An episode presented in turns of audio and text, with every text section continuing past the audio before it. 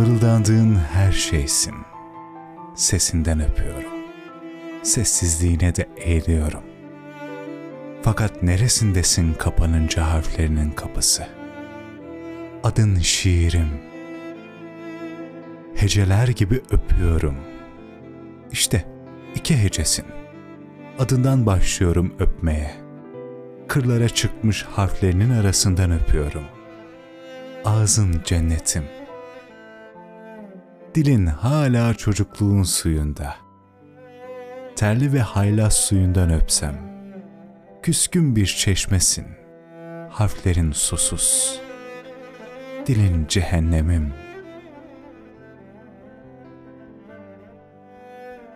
Mırıldan dur bana, senin üstüne harf getirmem daha.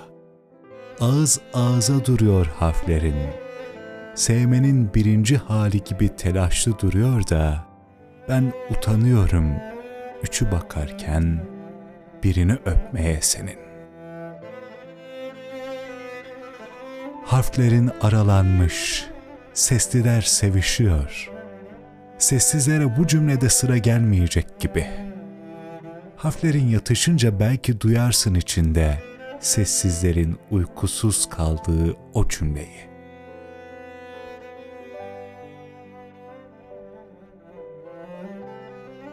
Aşkı seslendirirken unuttuğun mırıltı bizi sessizliğimizden doğru bağışlar belki.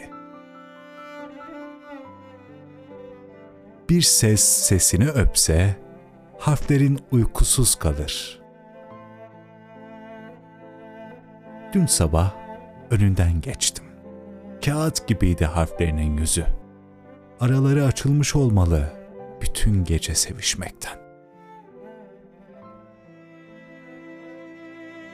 Mırıldandığımız şeyler kalmayınca aramızda, ağızda söz, gövdede ter, bir aşk bunlarla biter.''